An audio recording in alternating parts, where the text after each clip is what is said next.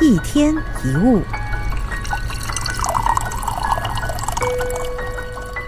人的欲求可以分成愿望跟欲望两种。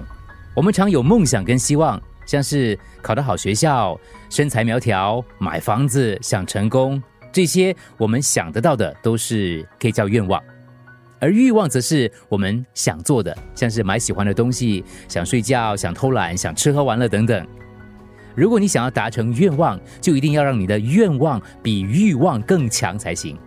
比如说，想要存钱买房子的人，如果常常因为一时冲动就买了一些不该买的东西，买房子就遥遥无期。想要瘦下来的人，如果一看到美食就管不了嘴，不管你做多少运动都很难瘦下来。想要考上好学校的人也一样，如果每天都贪玩、都懒惰，那么愿望很难实现。你是不是跟多数人一样，总是事后感到懊恼？你明知道要努力用功，你心里很清楚这是为自己好，可是你却没有那样做，你还是继续看电视、上网，或者一有朋友打电话来，立刻出去跟他玩。也可能你正在读书，可是读不进去，因为你的心思不集中，总是想东想西。或者你已经设定了某个目标，却有时做，有时不做，即使做，也只做一半。